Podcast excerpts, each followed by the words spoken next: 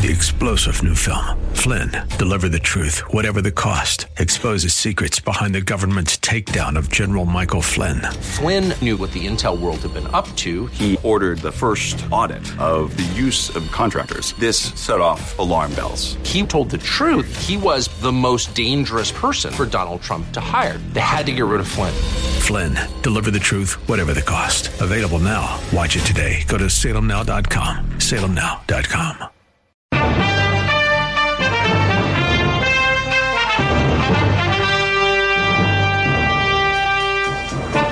Is Christian nationalism the solution to America's societal decline?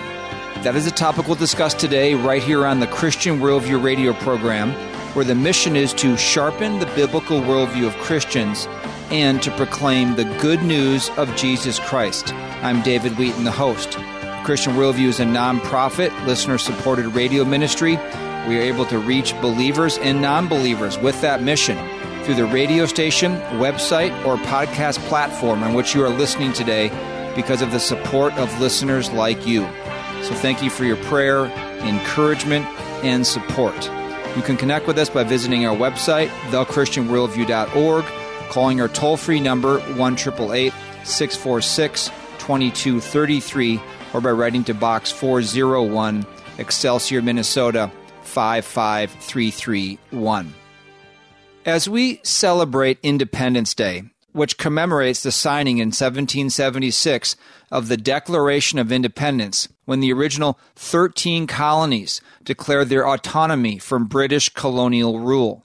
John Adams was a signer of the Declaration.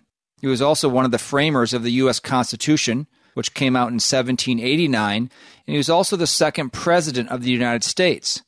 Now, likely not a born again Christian, but rather a deist, one who believes in a supreme being who is uninvolved in the affairs of mankind, Adams wrote the following about the link between morality and civil society.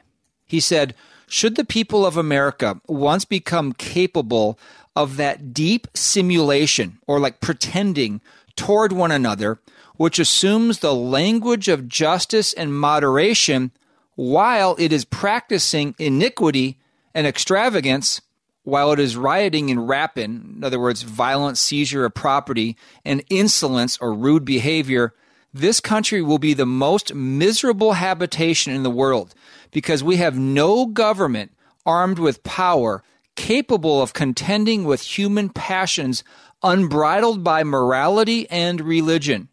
Our Constitution was made only for a moral and religious people. It is wholly inadequate to the government of any other.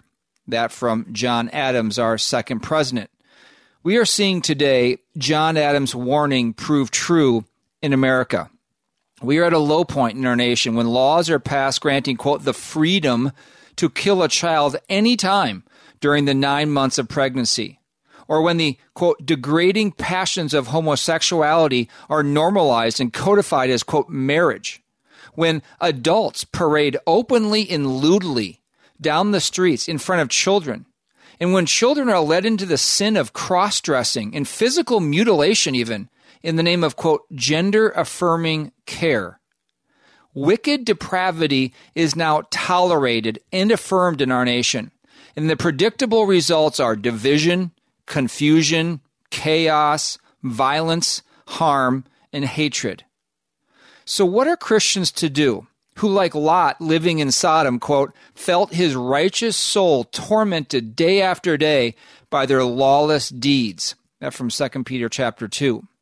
Most Christians would say that our nation desperately needs to reclaim our biblical foundations and establish laws and policies based on the truths of Christianity. But how would that take place? Is that Scripture's call for Christians in the church to work to, quote, Christianize government? Today in the Christian Worldview, Scott Aniol, editor in chief of G3 Ministries and professor of pastoral theology at Grace Bible Theological Seminary, joins us to discuss Christian nationalism, a term that means different things to different people. To some Christians, it means electing representatives who advocate for biblical principles in government.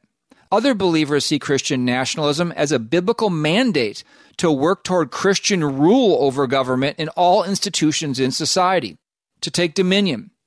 While non believers view Christian nationalism as just religious extremists trying to institute a theocracy and oppress non believers. So we hope you gain from today's discussion on Christian nationalism and what the Bible says about Christians and government. Well, Scott, we've been looking forward to having you come on the Christian Worldview radio program. Before we get into our topic of Christian nationalism today, just tell us how and why you became a follower of Christ and what your life is like now. Yeah, thanks so much for having me. My parents were Christians, so I grew up uh, very much exposed to the gospel in church at a young age. At a very young age, I made a profession of faith, but looking back, that clearly was, you know, sort of simply out of fear of hell, but also out of a desire to just please my parents. I thought it was the thing to do. So it really wasn't until my high school years that I began to recognize that I had never fully submitted myself to Christ. And just with discussions with my parents and them confronting me about sin issues, I recognized my need of salvation. I recognized that I was worthy of judgment by God, but I desired to serve Him and desired to believe by faith in Christ's atoning sacrifice. So when I was 13, trusted Christ and you know a lot internal changed a lot externally didn't change because i was part regularly in church and a christian school and all of that but definitely my internal desires changed and I found a real desire to serve the Lord with the rest of my life. And that changed me and changed the trajectory of where I was headed in my high school and college years. Thank you for, for sharing your, your faith story with us. Scott Aniol with us today here on the Christian Worldview. He's a professor of pastoral theology at Grace Bible Theological Seminary. Let's get into our topic today. And I titled the program is Christian Nationalism, the Solution to America's Societal Decline. Now, watching the, the radical God rejection, I think is all that you can call it, of our society today has led some Christians to call for what's termed Christian nationalism. That means lots of different definitions to different people. We'll get into that in a second. As opposed to the kind of secular globalism or secular humanism that runs our country today. That's the ethic of our country today. And they'll say, well, secular humanism is a worldview, even a religion why shouldn't Christianity be represented and, indeed foremost in our leaders and laws? We want a Christian nation. We'd rather have that than a secular nation. I saw that there are two conferences coming up. One of them is a conference that you're associated with, G3 Ministries, because you work for that organization. And that conference is in September called The Gospel and the State Christian Nationalism, Theonomy, and Free Church Doctrine.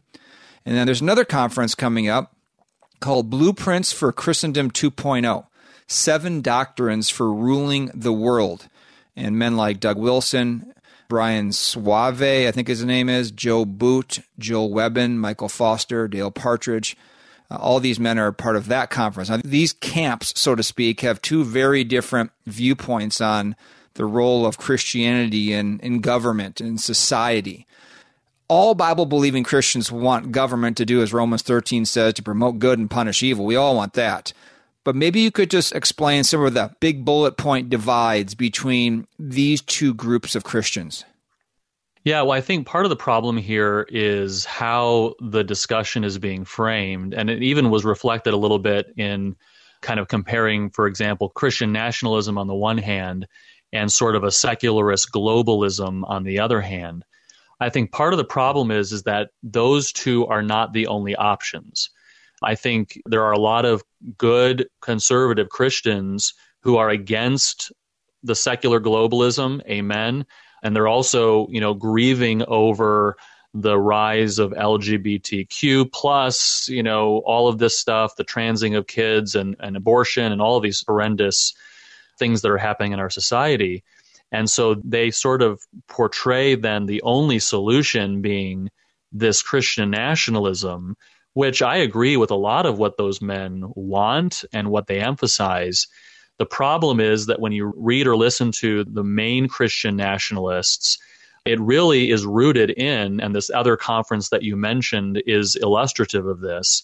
It's rooted in a postmillennial eschatology that sees the role of the church in for sure spreading the gospel, but also expects and anticipates that Christians ought to, in a sense, take over the magistrates or uh, have the magistrates enforce biblical Christianity, biblical morality, all 10 commandments, for example, ought to be enforced by the state. So that's really where the divide lies. What is the role and purpose of government? And what is the role and purpose of the church? Those of us in the pre conference connected with GBTS take a much more Baptistic, historically Baptist position, and very much a non postmillennial position that says that church and state have different roles in this age. One day in the future kingdom, when Christ is ruling and reigning, church and state will be united. Christianity, Christian morality will be enforced with a rod of iron from the throne itself.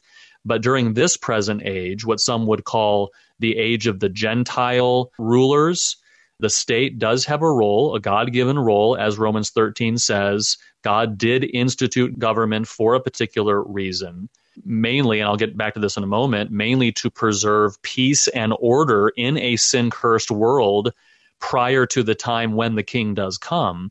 But the church, as the church, as the institutional church, has a different role, and that role is to make disciples, to spread the gospel, and to disciple new believers.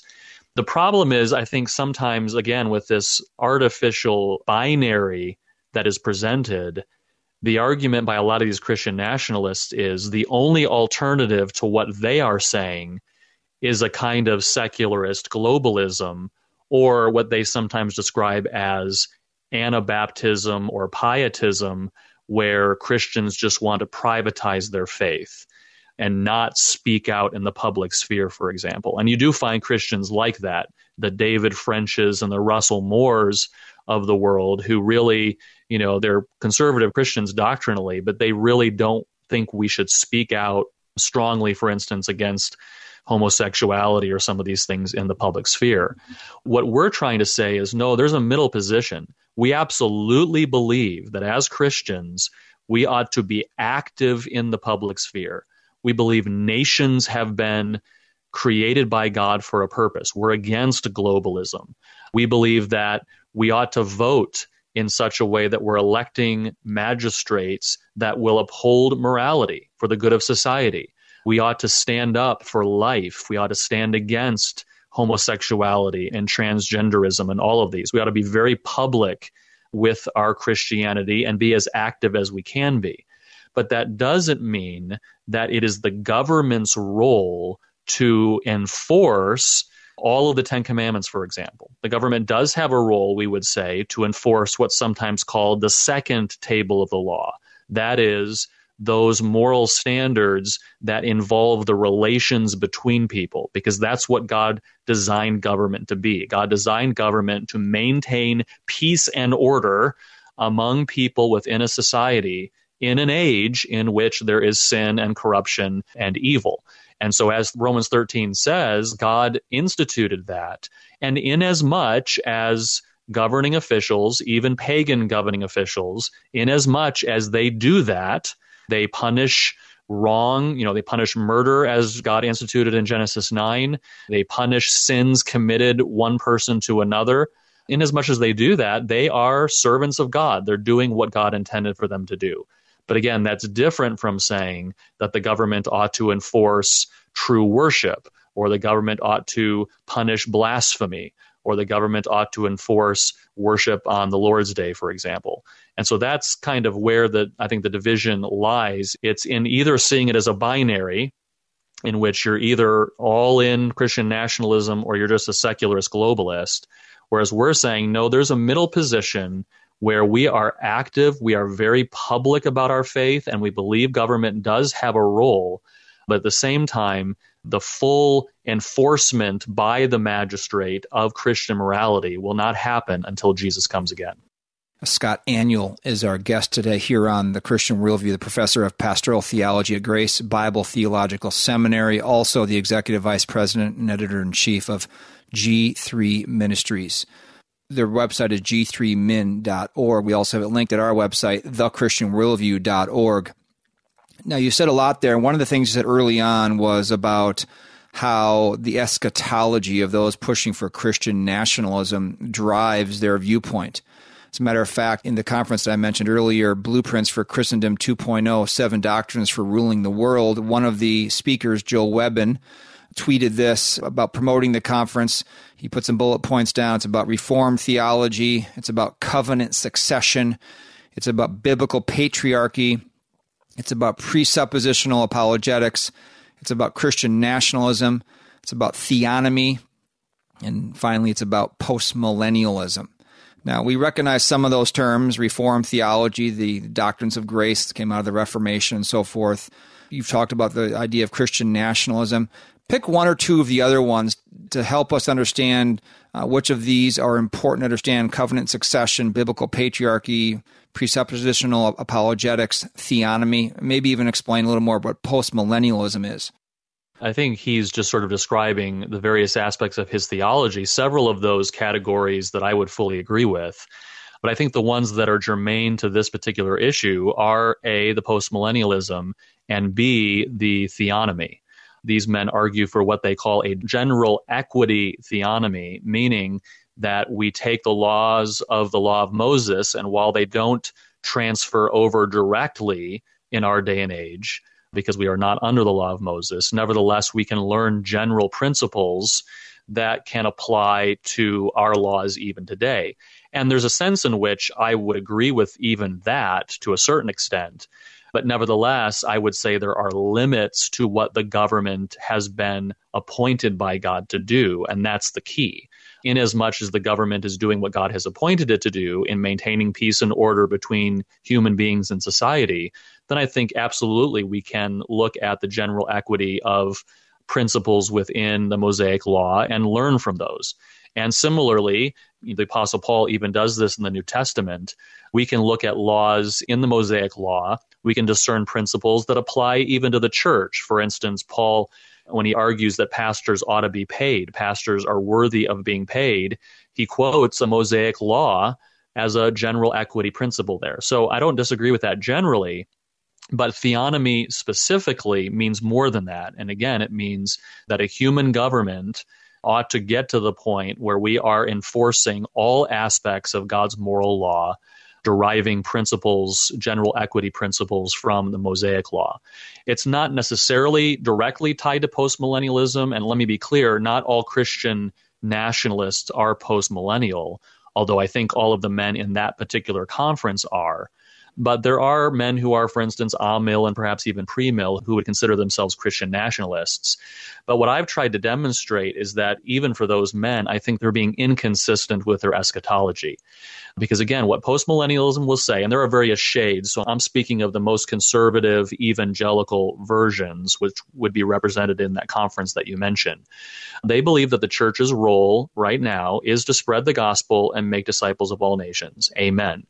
But at the same time, they also would argue that as more and more Christians are in a society, at a certain point, those Christians ought to establish what they call Christendom. And that is the formal state affirmation that Christ is Lord over this country, and therefore we ought to enforce biblical morality in every respect. Again, all 10 of the 10 commandments ought to be enforced by the state. So even among those men, you might get some differences. I recently reviewed Doug Wilson's book, A Mere Christendom. And interestingly, he, even as a postmillennial theonomist, says at this point, government ought not to punish blasphemy because we don't want to give sinful government leaders the power to enforce that because the minute that we do, they're going to blaspheme themselves and take that to an extent that we never would want them to. And so I appreciate him defending, for instance, free speech uh, in that book. But I think what he would say is that in a society, there's going to be a tipping point where there are enough Christians to where then we can begin to enforce punishment against blasphemy. And part of the problem is you try to ask these guys, okay, when is that tipping point? And they never really have a good answer. That's usually something like, well, let's just aim for that and see what happens. But again, I want to root us in the New Testament and in what the New Testament promises And I don't see any promise in the New Testament that things are going to get better and better and better to the point where full societies and even full nations will become Christian as nations. I think what the New Testament promises is that yes, more and more people will come to faith, more and more people will be added to the church. The gates of hell will not be able to stand against the church. But at the same time, society will wax worse and worse. And we should expect persecution and we should expect oppression, even. Not that we want that, and not that there are not times in which there are glimmers of light and better societies than others. There absolutely are, and we should strive for that. But at the same time, we ought not be striving for something like a Christian nation or Christendom because the New Testament does not actually prescribe that that be what we ought to be doing or that that's what government ought to be doing in this age before Jesus comes again. Scott Aniol is our guest today here on the Christian Worldview radio program as we talk about is Christian nationalism the solution to America's societal decline? He is the professor of pastoral theology at Grace Bible Theological Seminary, also works for G3 Ministries. We'll have more with Scott after this short break. You are listening to the Christian Worldview radio program. I'm David Wheaton. It's critical for Christians to understand the moral depravity that has taken captive our nation.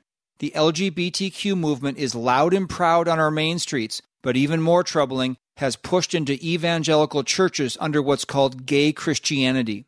M.D. Perkins' book, Dangerous Affirmation The Threat of Gay Christianity, explains, quote, the way gay Christian activists are rethinking theology, biblical interpretation, and the nature and purpose of the church in order to infiltrate conservative evangelicalism.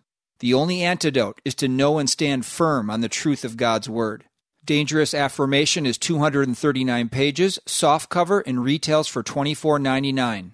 For a limited time, you can order it for a donation of any amount to the Christian Worldview.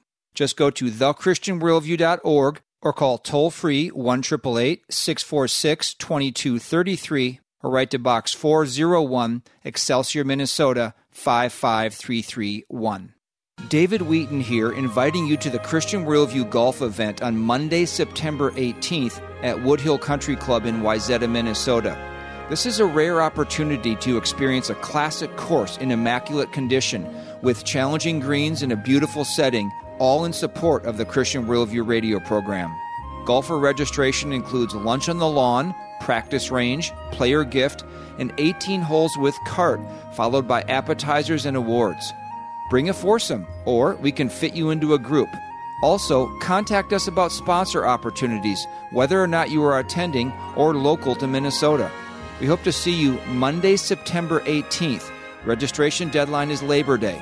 To find out more and to register, visit thechristianworldview.org or call 1 646 2233. That's 1 646 2233 or thechristianworldview.org.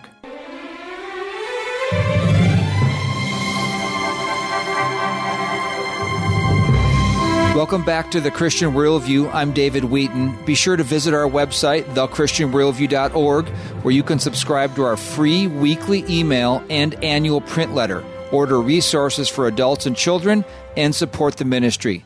Scott Aniol is our guest today. He's a professor of pastoral theology at Grace Bible Theological Seminary. He also works for G3 Ministries as well.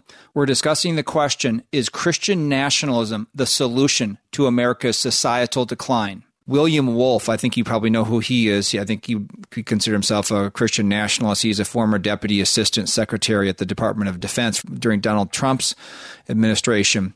He's also a visiting fellow. I think it's at the American Renewal Center. Correct me if I'm wrong. He tweeted this. He said, It's not hard to make a strong biblical case for Christian nationalism. What's impossible is making a biblical case for godless secular globalism. Again, he's kind of creating that binary, like there's nothing in between. Right. He included some passages of scripture here. He says some scriptural support for Christian nationalism, not exhaustive, he says. Psalm 2 Therefore, you kings, be wise, be warned, you rulers of the earth, serve the Lord. It's a command here. Serve the Lord, rulers of the earth, with fear and celebrate his rule with trembling. Kiss his son or he will be angry, and your way will lead to your destruction. And he gets into Romans 13. For the one in authority is God's servant for your good. But if you do wrong, be afraid, for rulers do not bear the sword for no reason. They are God's servants, agents of wrath to bring punishment on the wrongdoer. And then he writes as a note Paul twice repeats the teaching that government is God's servant, in particular, that this servant of God must exercise his derivative authority for the good of the people he governs. He says, Consider this in order for servants to be faithful, they must, number one, know who their master is, God, and know what their master expects of them. Number two, number three, discharge their duties faithfully. And he says, Should we be globalists? No, that's an effort to rebuild Babel. Therefore, we should be nationalists. Then, what kind of nationalist should we be? And he says, Christian. And then he goes into quoting the, the Great Commission as well. And you've already alluded to this, Scott, that there's that perspective of the Christian nationalist perspective. And, and by the way, even outside conservative Christianity, there's more aggressive versions of Christian nationalism than probably he represents there, taking up arms and so forth. In the way the Biden administration would represent who Christians are, they think there's going to be you know insurrection every turn here. So on the one hand, you have that version that I just read from William Wolfe. On the other hand, it's been what you've been describing, where Christ and the apostles in the early church didn't pursue civil Christianity, I don't think even at all, but rather a personal and ecclesial Christianity. So, talk more about how your comment or the phrase you use that we're called to have Christian faithfulness rather yeah. than Christian nationalist. Right. So again, I think there's a false binary presented there. Again, the, the alternative to Christian nationalism is not secularist globalism how I've articulated it in some articles is that I would say it's Christian faithfulness. Again, we ought to be Christian in the public sphere. God commands us to be holy, commands us to render to Caesar what is Caesar's, commands us to pray for magistrates, commands us to do good unto all men, commands us to live peaceably with all. And so we should vote. We should stand up. You know, if you want to quote Psalm 2, amen, right? I think we should call kings and magistrates to kiss the Son, lest he be angry and they perish in the way. But what does that mean? That means submission in repentant faith to Jesus Christ as their Savior and Lord. Unfortunately, what we often see with these Christian nationalists is they almost want the magistrates to affirm Jesus as Lord, but without actually believing it in their heart. And again, as a Baptist, I want to say, no, we absolutely want to call them to faith. We regularly pray for President Biden that he would come to faith in Jesus Christ. We pray that that happens. We ought to call them to faith. But then when they come to faith, then absolutely they ought to be Christian in the public sphere. They don't hide their Christianity under a bushel. But then they also will recognize, as government officials who are Christian, they want to do what God has prescribed government to do. And again, I would argue that in this New Testament age, God has not prescribed government to enforce all of the commands that God requires of Christians. Christians are required to obey the commands of the Lord, and unbelievers are required to, but they can't until they believe in repentant faith. It's not the government's job to do that. So, the big point of disagreement that I would have there on Romans 13 what is important to recognize there is that Romans 13 calls magistrates servants of God, not because the pagan Roman governors that Paul is talking about acknowledge that fact, not because they recognize it or even are intentionally trying to be servants of God. They didn't believe it. They were servants of God, Paul said, when they carried out God's wrath. I think similarly to how the Lord called King Cyrus in Isaiah 45 1, his anointed, because he used Cyrus to send his people back to the promised land.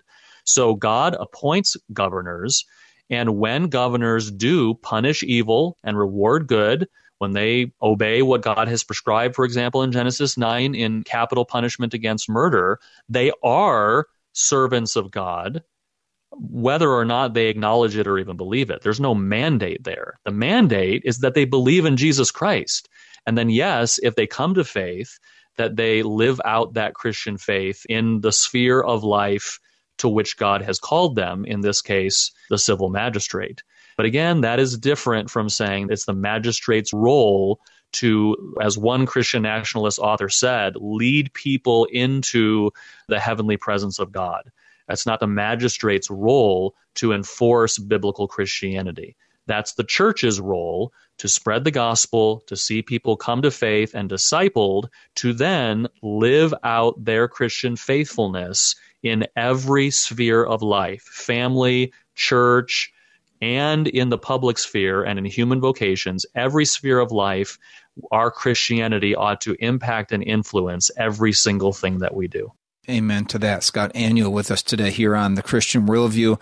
Scott, you take it a step further in this series of articles, and we have these linked at our website, thechristianworldview.org. We really encourage uh, listeners to read these articles. Very thought provoking and think they're very good. Uh, you say there are definite benefits to having a quote unquote Christian nation. Uh, the issues of freedom. I mean, Western civilization was so formed and shaped and blessed by having a, a Christian, you know, general ethic going on. The freedoms, the morality, uh, the cultural things that took place, the, the beauty of art, and so forth. So you explained the benefits of what those things were like in parts of Europe, England specifically, maybe earlier time in America. But you also say there are weaknesses of when a kind of Christendom or Christian nationalism takes hold in a country. Uh, for instance, you write, these very external blessings, freedom, morality, culture, and so forth, also possess a devastating effect. Christendom creates a cultural Christianity that actually hinders the church's mission of making disciples. Since in a Christian nation, the very fabric of society is considered, quote, Christian, citizens of such a nation do not recognize their inherent depravity and need to repent of their sin and put their unreserved faith in Christ alone for their salvation. In the consciousness of such citizens, quote unquote Christian nations, they are Christian by virtue of their citizenship. I'm born in America, so I'm a Christian, right? I was, born and baptized in a church when I was an infant, and I'm buried in a Christian church later on in life, they would say. There is no opt in, you write, to Christianity and Christendom. Citizens have already been baptized into the Christian community. Just a couple more sentences here. Consider the Bible Belt in the southern United States, for example. How many people fail to put their trust in Christ because they do not even recognize their need due to the fact that a form of cultural Christianity still dominates in much of the South? How many evangelical megachurches are filled with nominal cultural Christians? And even talk about the theocracy of Israel. People forced into the conformity of God's law wasn't enough to bring them into true saving faith. So the pushback on this is well, yeah, that's true. There is a dulling when there's a, a, Christian culture all around us, makes nominal cultural Christians who aren't truly saved. At the same rate, our culture right now, that's hugely secular, sin isn't even viewed as sin now. People don't even realize that they call what is sinful good. They don't have any conviction of sin either. They don't see their need for salvation. They think they're going the right way. So, doesn't God work sovereignly whether you're in a nominal cultural Christianity situation or in a society of today, that we are just pagan, secular, globalist, Marxist worldview. Absolutely. I mean, I think we affirm God's sovereignty and God can work in whatever situation and does work in whatever situation. That's not at question whatsoever. And also, what's not at question, and I tried to articulate this in that particular article in which I'm evaluating this Christendom you mentioned this conference, Christendom 2.0. Well, they're pointing back to Christendom 1.0 when church and state were united because of Constantine and especially Emperor Theodosius in the fourth century, which had a lot of effects in Western civilization. What's not in question is whether or not that's better than a secular pagan society in which there's transing kids and abortion and all these horrible things. Of course, it's better there's people commonly, you know, saying online, Christian nationalism is better than transing kids. Well, of course it is. But that's not the question. The question is, what are we permitted to do as God's people, and what is government committed to do? And that's what I'm evaluating there. So we see the benefits of Christendom 1.0. There were benefits, but I would actually argue that the negatives outweigh the benefits in that it created a lot of people who thought they were Christian by virtue of their culture, by virtue of them being in a Christian nation, who nevertheless went to hell because they did not believe in their hearts. You read the line there about using the idea of baptism. along with postmillennialism, the other sort of foundational principle that I think is at the heart of Christian nationalist is a sort of Paedo Baptist underlying theology. That doesn't mean all Christian nationalists or Paedo Baptists, but they do, in a sense, apply the same logic. And that is you establish a culture of Christianity. You, in a sense, baptize people into a Christian community in which Christian morality is enforced, hoping that that will contribute to them actually coming to personal faith in Christ down the road. And what we've seen historically is that is simply not the case. In fact, I would say let's look at our country in which every U.S. president in my lifetime has claimed to be a Christian. And, you know, arguably not a single one of them has, maybe one. But why is that the case? It's because we live in a quote unquote Christian nation where being a Christian gains you political capital to where even a Barack Obama and a Bill and Hillary Clinton claim to be Christian. And we've weakened the nature of what Christianity is. We've come to define Christianity as simply a label and a cultural Christianity, a civic Christianity, which actually hinders our ability to spread the gospel. You mentioned people today live in sin and don't recognize it. But actually, that's better for the sake of the gospel because we can then preach the gospel to them we can show them from the law of God how they do not match up to God's standard. And then the Holy Spirit will take that and will convict them of sin, uh, lead them to trust and faith in Christ. The problem is when you try to evangelize your neighbor, and because they grew up in a Christian nation, they say, "Well, I'm, I'm yeah, I'm a Christian. Of course, I'm a Christian." It's almost you got to get them unsaved before you can get them saved. I would fully admit I'm thankful for the influence of cultural Christianity, just from a purely pragmatic perspective, I'm thankful for it. For the sake of the gospel, it's not A, what has been allowed or permitted or mandated for us in the New Testament, and B, it actually hinders the spread of the gospel because a lot of people are nominal Christians when they don't actually believe in their hearts in Jesus Christ. Yes, that's reminiscent of Jesus' warning in the Sermon on the Mount when he says, Not everyone who says to me, Lord, Lord, will enter the kingdom of heaven. There are many who profess but far less who actually possess genuine saving faith. Our guest is Scott Aniol today from G3 Ministries. We'll take a quick break. More coming up on the Christian Worldview. I'm David Wheaton. It's critical for Christians to understand the moral depravity that has taken captive our nation. The LGBTQ movement is loud and proud on our main streets, but even more troubling, has pushed into evangelical churches under what's called gay Christianity. M.D. Perkins' book, Dangerous Affirmation The Threat of Gay Christianity, explains, quote, the way gay Christian activists are rethinking theology, biblical interpretation, and the nature and purpose of the church in order to infiltrate conservative evangelicalism. The only antidote is to know and stand firm on the truth of God's Word. Dangerous Affirmation is 239 pages, softcover, and retails for $24.99. For a limited time, you can order it for a donation of any amount to the Christian Worldview. Just go to thechristianworldview.org or call toll free 1 646 2233 or write to Box 401, Excelsior, Minnesota 55331. What is the Christian Worldview radio program really about? Fundamentally, it's about impacting people, families, churches with the life and eternity changing truth of God's Word. We know the gospel of Jesus Christ is the only message that saves us from God's wrath, by God's grace, for God's glory. And we know the Bible is the inspired word of God, providing the only way to think and live to the glory of God. We are a nonprofit listener supported ministry. If you would like to help us impact listeners with the biblical worldview and the gospel, consider becoming a Christian Worldview partner who regularly give a specified amount to the ministry as a thank you, Christian Worldview partners automatically receive many of the resources featured on the program throughout the year. To become a Christian Worldview partner, call us toll free 1 646 2233 or visit thechristianworldview.org.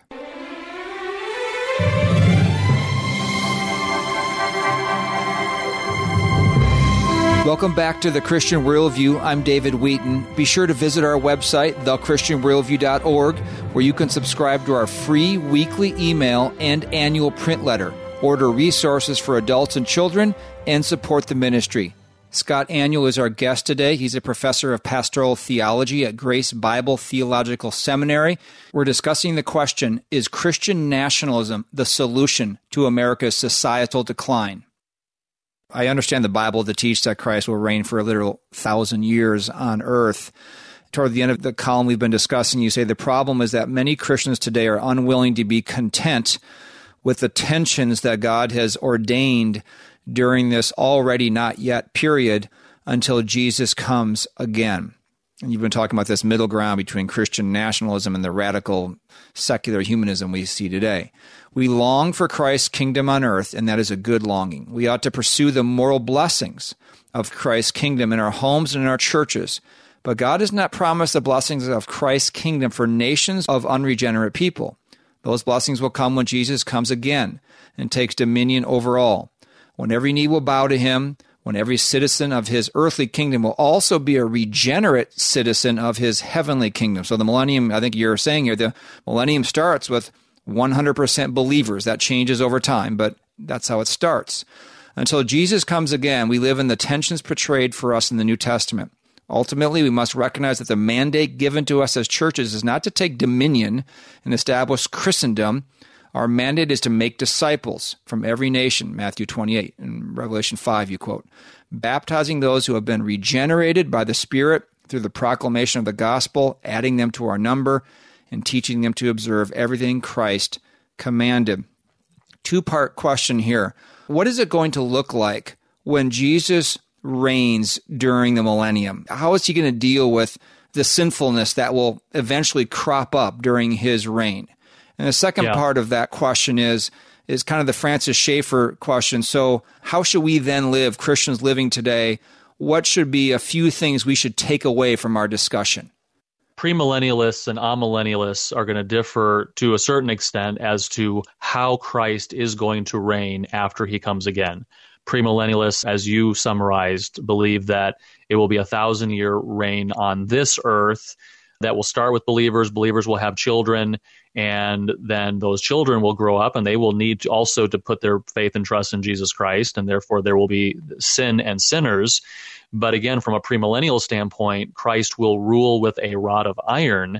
And so, exactly what the Christian nationalists are pushing for will be the case in a premillennial schema during that kingdom. From an amillennial standpoint, they don't believe in a literal millennium on this earth, but they would say that Jesus will reign on the new earth.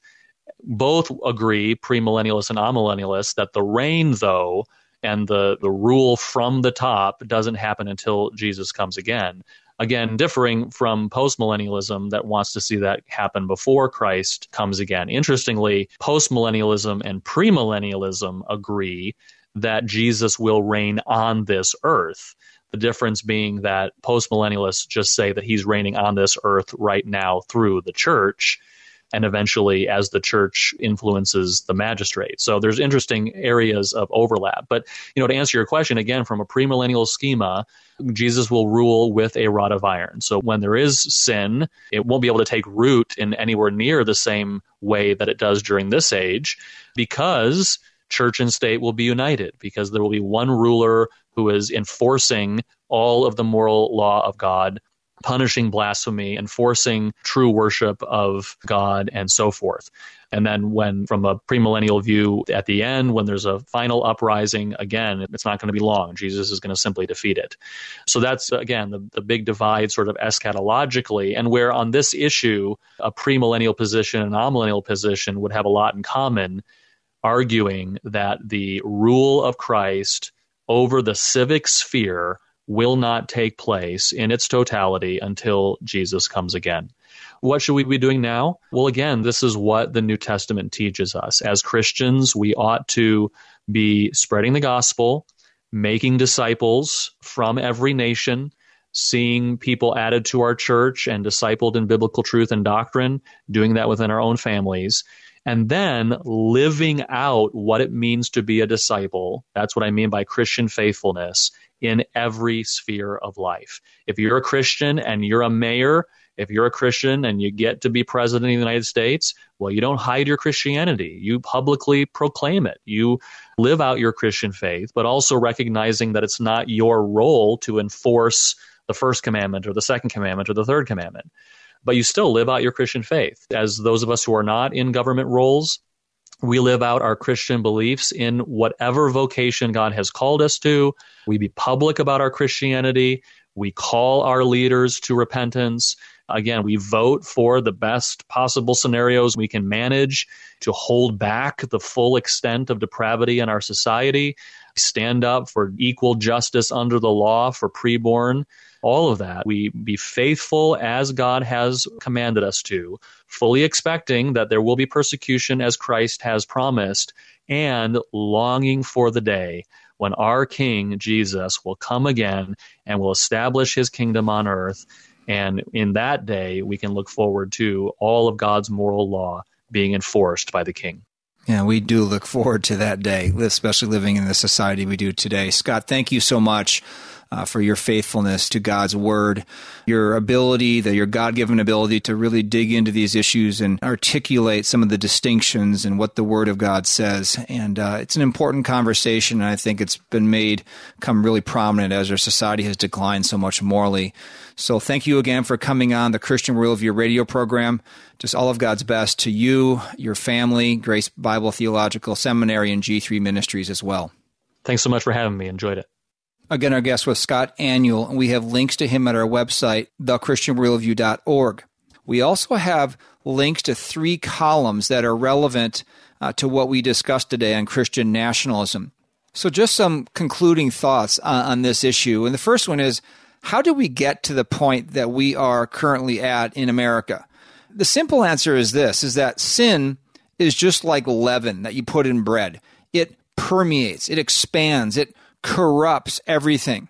And so over time, as the church has been compromised and as there are more and more unregenerate, non believing people in our nation, well, unregenerate people make foolish decisions. They have unrepentant wickedness in their life, and then they vote for those who represent their life and viewpoints. Now, America started with some true Christians and others who at least respected the Christian religion. And so they enacted laws and policies that reflected their worldview. That's why children were taught the Bible in school. Can you imagine that? People went to church on Sundays. Things like sodomy and prostitution were illegal, and certainly drug use was not legalized. Now, the controlling institutions of our society are basically described by Romans chapter 1. But getting to the question of the day, is Christian nationalism the solution to America's societal decline. Christian based government would be good for a nation and for a people. God's will and ways always promote human flourishing. But the problem is how to achieve that. Is that even possible anymore with the degree of the corruption of sin in our country? And where else has a kind of Christian nationalism been tried? Has it worked? Has it lasted? Would there be anything neglected if all Christians were all in on working for a Christian nationalistic government? And where is the basis in the New Testament to work toward a Christian government? There are prescriptions for what leaders should do. They should promote good and punish evil, like it says in Romans 13. But we find no command for Christians to put at the top of the priority list to Christianize government. Just consider what Jesus said and did during his ministry. He never spent one moment working to Christianize government, but he spent all his time evangelizing and discipling people. Or consider what the apostles did when the church age started. They did the same as Jesus. They worked to start churches and disciple believers and proclaim the gospel to unbelievers. They spent no time trying to change or Christianize the Roman government. Consider how the Roman Empire ended up when it did become a Christian government and ended up merging with the Roman Catholic Church and how much corruption and abuse that brought forth. Or consider how Great Britain has done, having an official Protestant church, the Church of England. And that country is basically the same as America today, even though it does have, quote unquote, a Christian government and, quote, Christian laws. They're just basically ignored and compromised. And also consider what the book of Revelation says what the world will be like before Christ returns. There's no picture there of anything to do with a Christianized world. So we know what Jesus commanded in his last words. He said in the Great Commission in Matthew 28, All authority has been given to me in heaven and on earth. Go therefore and make disciples of all the nations, baptizing them in the name of the Father and the Son and the Holy Spirit, teaching them to observe all that I commanded you. And lo, I am with you always, even to the end of the age. Now he could have said, Go and make your governments and laws Christian, but he didn't. He said to make disciples and teach them. So the Christian life is about prioritizing God's commands. And God commands us to be saved and sanctified. He commands us to be evangelizing and discipling. There's the Great Commission. He commands believers to be engaged in their local church to have strong marriages and to raise children in the discipline and instruction of the Lord. He commands us to work and provide for our own and for others. Those are the big priorities that Scripture commands. Each of us has a finite amount of time and energy. If political activism trying to Christianize government causes any of these greater priorities to lack, it's really disobedience to God's commands. That being said, if you have time or a calling to work toward Christian leaders and laws, you by all means should do it. All of us should be informed and vote and support candidates and laws that promote good and punish evil at minimum. Because really, we don't have a government problem, we have a people problem, a sinner problem. And the only way those sinners, whether regular citizens or those who lead us, will change is if they believe the gospel. And the only way Christians will be elected in majority numbers will be if there are more like minded Christians to elect them. So let's be reminded what God's word says in 1 Timothy 2. I urge that entreaties and prayers, petitions, and thanksgiving be made on behalf of all men, for kings and all who are in authority, so that we may lead a tranquil and quiet life in all godliness and dignity. This is good and acceptable in the sight of God our Savior, who desires all men to be saved and to come to the knowledge of the truth. For there is one God, and one mediator also between God and men, the man Christ Jesus, who gave himself as a ransom for all, the testimony given at the proper time. So we pray, O Lord, creator of heaven and earth, who rules over the universe and determines the rise and fall of nations, who we all will stand before in judgment someday. We pray for our leaders, for those who resist you, Father. We pray that you would bring unrelenting conviction on them, to bring them to repentance and faith in you. If they persist in their disobedience, Lord, we implore you that you would hinder their wicked ways. For you have said, O king, show discernment. Take warning, O judges of the earth. Worship the Lord with reverence and rejoice with trembling. Do homage to the Son, that he not become angry and you perish in the way, for his wrath may soon be kindled. How blessed are all who take refuge in him. But for those leaders, Lord, who do take refuge in you, overflow them with wisdom and boldness and perseverance and protection. Lord, you made Christ, who knew no sin, to be sin in our behalf, so that we might become the righteousness of God in him. If there are any listening today who have not placed their faith in that atoning work of Jesus Christ, may they repent and believe in Christ today for salvation. And it's in his name I pray. Amen. Thank you for joining us today on the Christian Worldview radio program. Until next time, think biblically live accordingly, and stand firm. The mission of the Christian worldview is to sharpen the biblical worldview of Christians and to proclaim the good news of Jesus Christ. We hope today's broadcast encouraged you toward that end. To hear a replay of today's program, order a transcript, or find out what must I do to be saved, go to thechristianworldview.org or call toll free 1 646 2233. The Christian Worldview is a listener supported nonprofit radio ministry furnished by the Overcomer Foundation.